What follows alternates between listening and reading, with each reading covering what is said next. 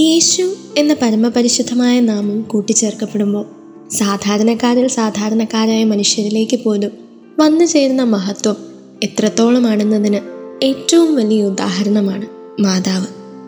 പരിശുദ്ധ കന്യകാമറിയത്തെ വണങ്ങാനും അമ്മയുടെ മാധ്യസ്ഥം യാചിക്കാനും ഒക്കെ നമ്മളെ പ്രേരിപ്പിക്കുന്നത് യേശുവിന്റെ അമ്മ എന്ന ഒരേ ഒരു ഫാക്റ്റാണ് അല്ലേ? അർത്ഥം ഗ്രഹിക്കാതെ പലപ്പോഴും ഒരു ഫ്ലോയ്ക്ക് ഉരുവിട്ട് വിടാറുള്ള നന്മ നിറഞ്ഞ മറിയമ്മേ എന്ന നമ്മുടെ ബേസിക് പ്രാർത്ഥനയുടെ ഉള്ളടക്കവും ഈ മഹത്വം തന്നെയാണ് ദൈവം തന്റെ എളിയ ദാസിയിൽ കണ്ടെത്തിയ സന്തോഷത്തിൽ ആഹ്ലാദിക്കാൻ ഈ പ്രാർത്ഥന അറിഞ്ഞോ അറിയാതെയോ നമ്മെ സഹായിക്കുന്നുമുണ്ട്. മറിയം നന്മ നിറഞ്ഞവളാകാനുള്ള കാരണം കർത്താവ് കൂടെ ഉണ്ടെന്നതാണ്. മാതാവിനെ നിറയ്ക്കുന്ന നന്മയാകട്ടെ എല്ലാ കൃപാവരങ്ങളുടെയും ഉറവിടമായ കർത്താവിന്റെ സാന്നിധ്യവും. തന്നിൽ വസിക്കാൻ വന്ന താൻ ലോകത്തിന് നൽകാൻ പോകുന്ന കർത്താവിന് പൂർണമായും സ്വയം സമർപ്പിച്ചവളാണ് പരിശുദ്ധ അമ്മ. മാലാഖയുടെ ഈ അഭിവാദനത്തിന് ശേഷം മാതാവിനെ മറ്റൊരാൾ കൂടി അഭിവാദനം ചെയ്യുന്നുണ്ട് Elizabeth.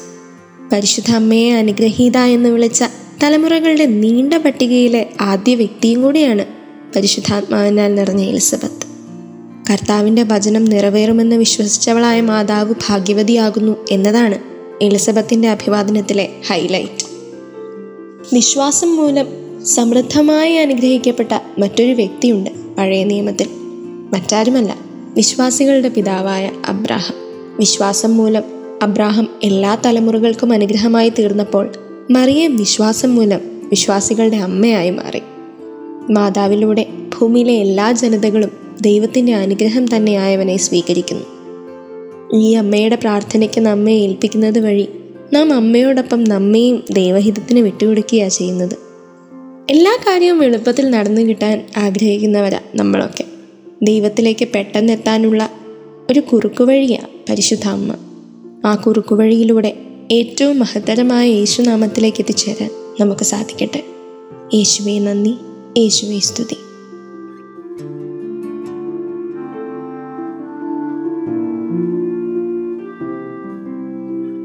You're listening to Heavenly Voice from Caddis Youth.